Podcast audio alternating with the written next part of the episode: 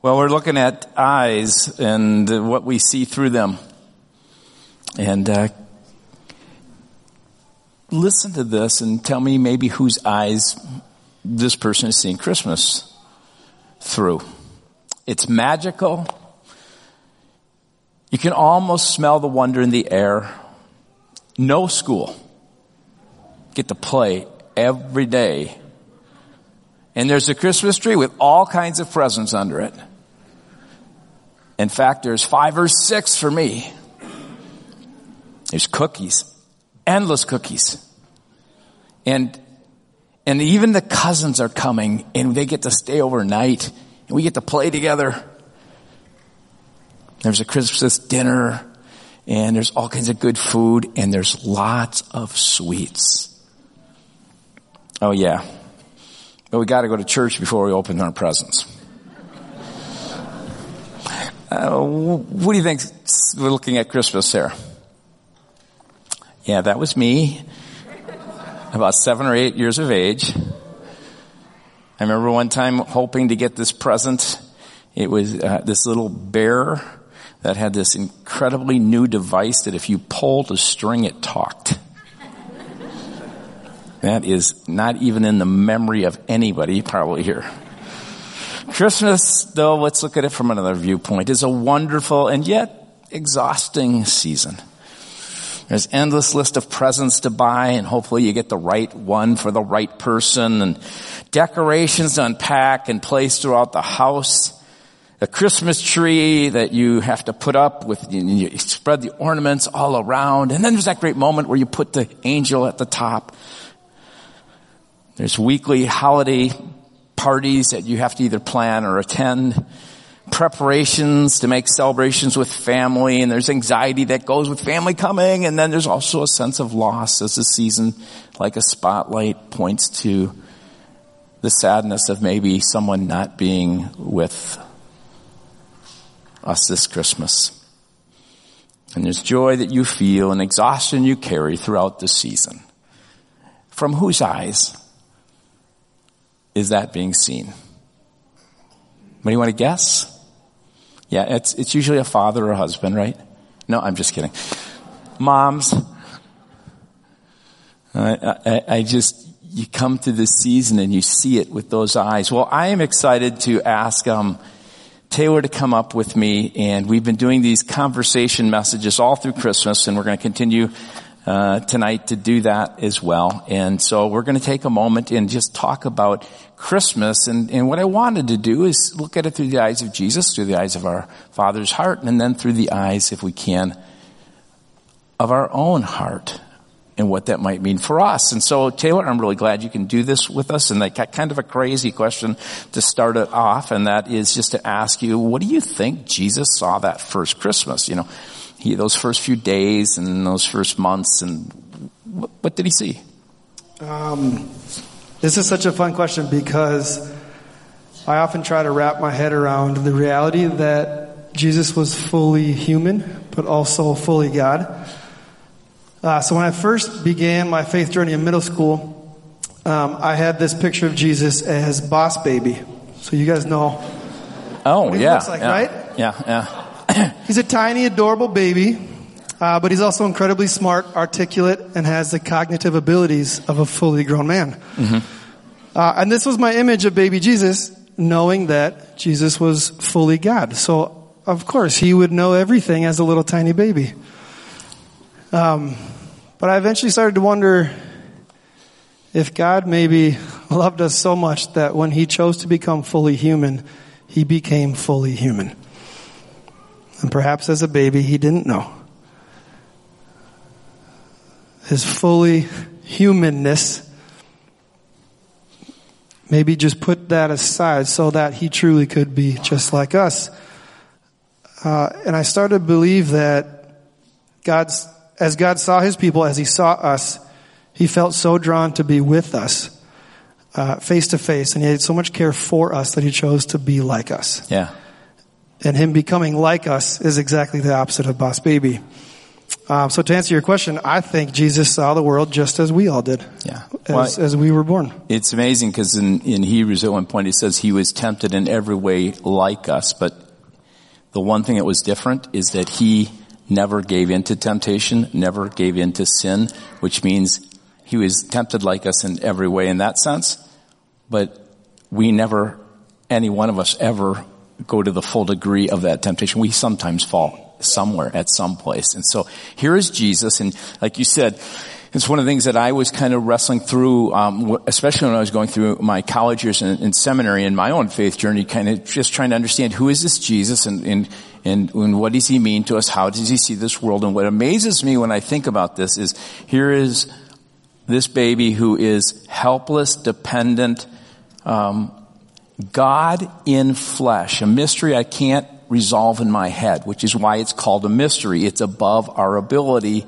to be able to understand, but God understands how He brings that together in such a way and had to bring it together in such a way that what amazes me is the helplessness, the vulnerability, um, the dependency that, that God allowed Himself to experience in becoming one like us and with us. And I'm amazed by that because one of the things that amazes me is here is Jesus who is born of a woman, of uh, Mary, who yet is also born of God. And we know that idea of the virgin birth because the Old Testament in, in Isaiah prophesies about it. Matthew talks about it from Joseph's experience. Luke talks about it from Mary's experience. And then throughout the Gospels in his life, you have this picture of, of, of people saying to Jesus things like the, um, he's the, uh, the, Mary is his mother and he's the, the son of Mary, not what would be typical of the son of Joseph. So you have this, this coming together, of these two different natures. And, um, what amazes me is that Jesus came and um, I like what one author says, philosopher and theologian Dallas Willard says in, in a book called Divine Conspiracy, Jesus brings us the assurance that the universe is a perfectly safe place for us to be. What do you think of that statement? It doesn't feel safe. it, it feels almost a bit ridiculous. it does. It really does. It contrasts with how we live today. Yeah, and he makes a statement, but I think there's something powerful because when you think of COVID and cancer and tornadoes and hurricanes and um, you, you, you, you think about um, terrorists and hate crimes and all, just to name a few of the things that that are happening around us, you kind of go, that seems like a ridiculous statement. Um, yet if you think about it, one of the most repeated statements in scripture are the words, do not be afraid.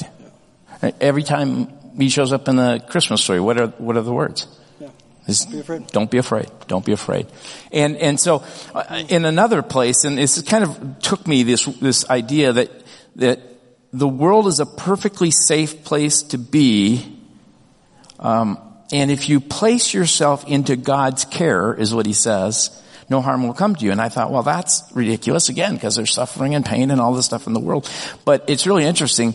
Um, this Dallas is very particular in his words. He doesn't harm. He says, yes, there's pain, there's suffering, there's, there's um, evil, there's sin, but harm means that this idea that God will not, when you place yourself in his care, will not hurt you. He will not harm you. Your thoughts around that? Well, I just, I want to say one thing like it's, it's very heavenly minded. It's, it's current, yes, but also future minded. Like, yes. So in the moment, it doesn't feel safe, but regardless of what happens to us, we are saved and loved mm-hmm. by the resurrection of Christ. So it's, it's not to get us out of the present moment, but to think future minded. We, yeah. we, we will go home at yeah. some point. And, and, when I think of that, I think of here is this, here's Jesus as he's growing up throughout his life. He has this relationship. He has this, what I would call, you know, it's a, one of the important things the last 20 years in in understanding psychology, parenting is called attachment and uh, being well attached and being um, well loved and know that security. What amazes me is that Jesus lived in the security of his father's love. And what, what Christmas tells us is that this baby who is helpless and dependent and vulnerable has throughout his life this, this ability and trust to experience his father's love so that when you see his life, you see that he um, doesn't react out of a, out of a woundedness or an injury or a hurt or things like that. He has the ability, as Jesus lives in his Father's love, which he he he he wants all of us to know, his love. He has this ability to um, to look into the eyes of other people, and in looking into their eyes, see them for who they are, and love them right where they're at. You see that in a number of different examples in Scripture. Any that uh, come to your mind as we talk about that? Yes. Uh, do we have any The Chosen viewers out here? Uh, man, such an incredible representation of who Jesus was. And the one example that I would say that comes into this is as Jesus is picking his disciples. Uh, he doesn't pick the smartest, the most academically achieved. He doesn't Yeah. pick the wisest, the, the ones that had experienced everything that would be needed for this next mission.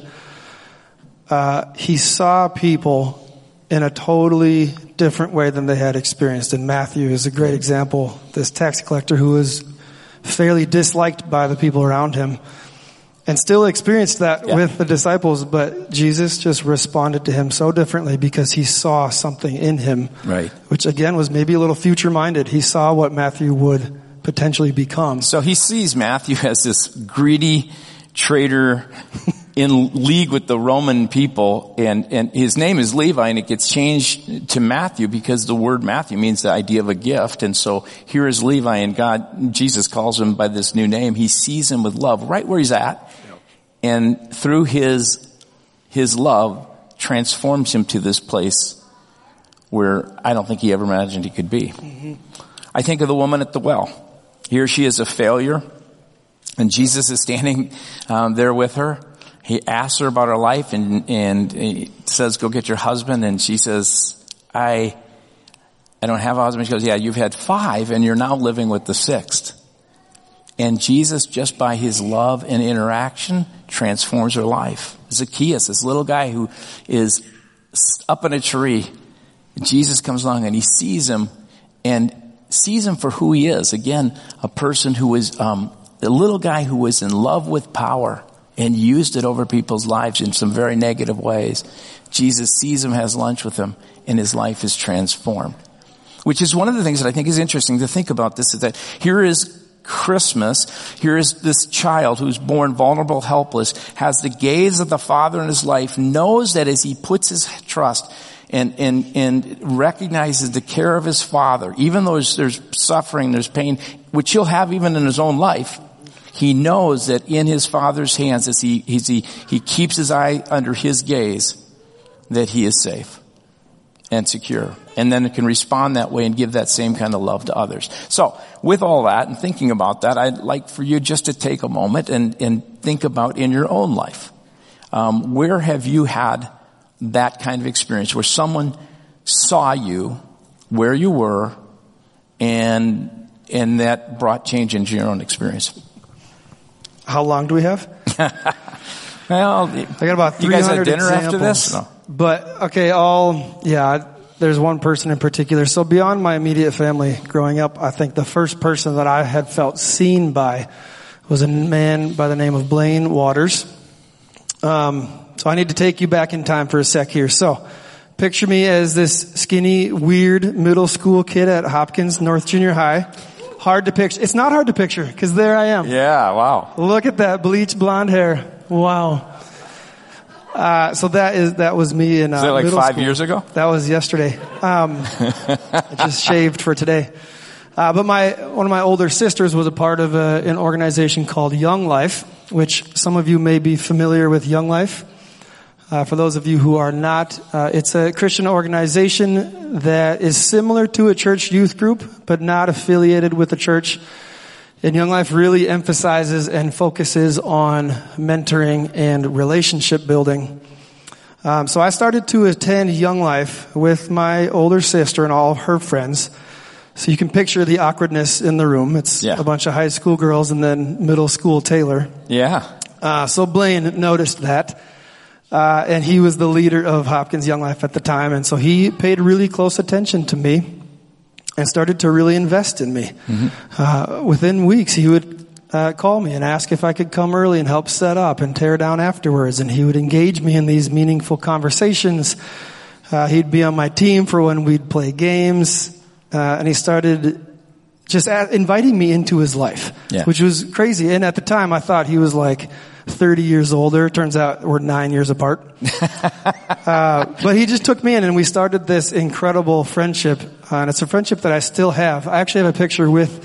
It's the only one I could find. My apologies. I looked all morning, It's a but that was scary, the I one. tell you. I don't know. That's what you look like when I try to hug you. Um, but our time together during these weekly Young Life gatherings started to turn into spending time hanging out throughout the week and on weekends. And Blaine would take me out for lunch. He'd show up to my lacrosse games and he would invite me over to his house for dinner. Um, before you knew it, we were talking about really deep, good things about life. And he's one of the first people I did that with. Um, and when I was with Blaine, I felt like I was the most important person in the room. Uh, and I looked up to him a lot, and I still do. Uh, but my relationship with Blaine was essentially my introduction to God, because I didn't grow up in the church. So Young Life was my kind of my first step into this thing we call faith and spirituality. Um, so here was this genuine, loving, caring man taking me in, and I just thought, man, I just want to be more like Blaine. And in the process, not knowing at the time, but I was I was choosing to become more like Jesus. Um, so how did he impact my life? Uh, you guys, it changed everything. It changed the whole course and direction of my life. Um, the fact that I'm here today with you all as your worship pastor is a bit ridiculous. Yeah. Something I never would have thought was in my future. Uh, but Blaine, Blaine gave me the gift of seeing me right where I was, this little middle school kid. And, and now I look back and I realize, okay, he was seeing me through the eyes of his heart. So, what I think is interesting in that is um, he loved you probably in some very just mundane, practical ways, Yeah, Very simple. right? Yep. Inviting you to be with him and to set up early, which was probably to his benefit. Yeah, it totally was. yes. I was really strong if you didn't see it in the picture. But I mean, what other ways did you? I mean, specific, practically, he just he loved you. He Yep. cared for you. Yep. You Spent time. You yeah, time. Yep. So you you saw through his eyes, in a sense, the eyes of Jesus. Totally.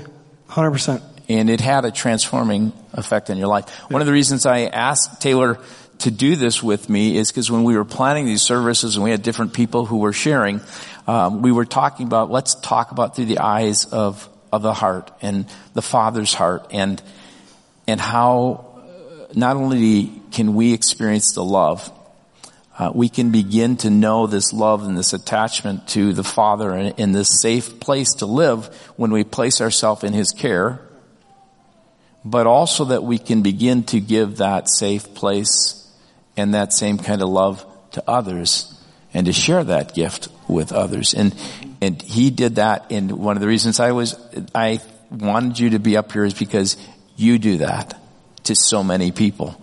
Um, and, and you allow your life um, as you see people or spend time with people and give yourself to people, um, I I see how people's lives are changed. Um, what motivates you so much to do that? Oh man. Uh, I think it's the reason we're here. I think, I think part of why God made us was because He saw and knew His own goodness, and He wanted other beings, other people to to know that, to know that love. And so I think there's no greater thing for us to do than to love people. Right. And and so much of loving people, it's not it's not always like the cheesy romantic love. That's an important part of it, but it's the it's the hey, I see you, I see you, I'm here with you. I'm going to walk this out with you. Uh, and sometimes it's not sometimes, all the time. It's extremely hard to do that. And that goes back to the Christmas story because God created and things headed south. And God did not just say, I'm done with this. He entered into our history, into this world, in order that we would each know that He sees us. Yep. And that's what I love about the, the, the, story of Christ. Not only did He come to um, remove uh, our own sin and our own areas of um, waywardness, uh, but He came to, to actually show us how to love, and which is what Christmas is all about. And that means showing others how to love as well. I'm going to ask, uh, just thank you, Taylor, for doing this, and I'm going to read something in a moment. I want to read to you. I was going to, I do have some things to conclude, but I was going to conclude it, and then Taylor wrote this to me, and he said, this would be kind of a neat way to end this. And I thought, okay, and I looked at it and I go, yeah, it would be. He said, church, let's be radically committed to seeing people right where they are at. I mean truly seeing people. Not just looking at them and moving on with our day, but genuinely engage with them. And this might be for people who are, it might be with people who are really hard to engage with, people with polar opposite political views, right? That might be a really hard thing to do. People who look and act totally different than ourselves. Broken people who don't know how to receive love yet. To see people through the eyes of the heart means to love them like God loves them, to partner with them in changing the course and direction of people's lives by helping them to find a life with God. And then walking alongside them. Every single person we interact with throughout the day is going through something, most likely hard. And our gift to them is choosing to walk alongside them for that period of time and lead them straight to the tender heart of God. I was thinking as I read that, one of the greatest gifts you can give to someone is that gift of seeing them right where they're at, loving them where they're at, and allowing for God's love to, to, to get a hold of them right where they're at.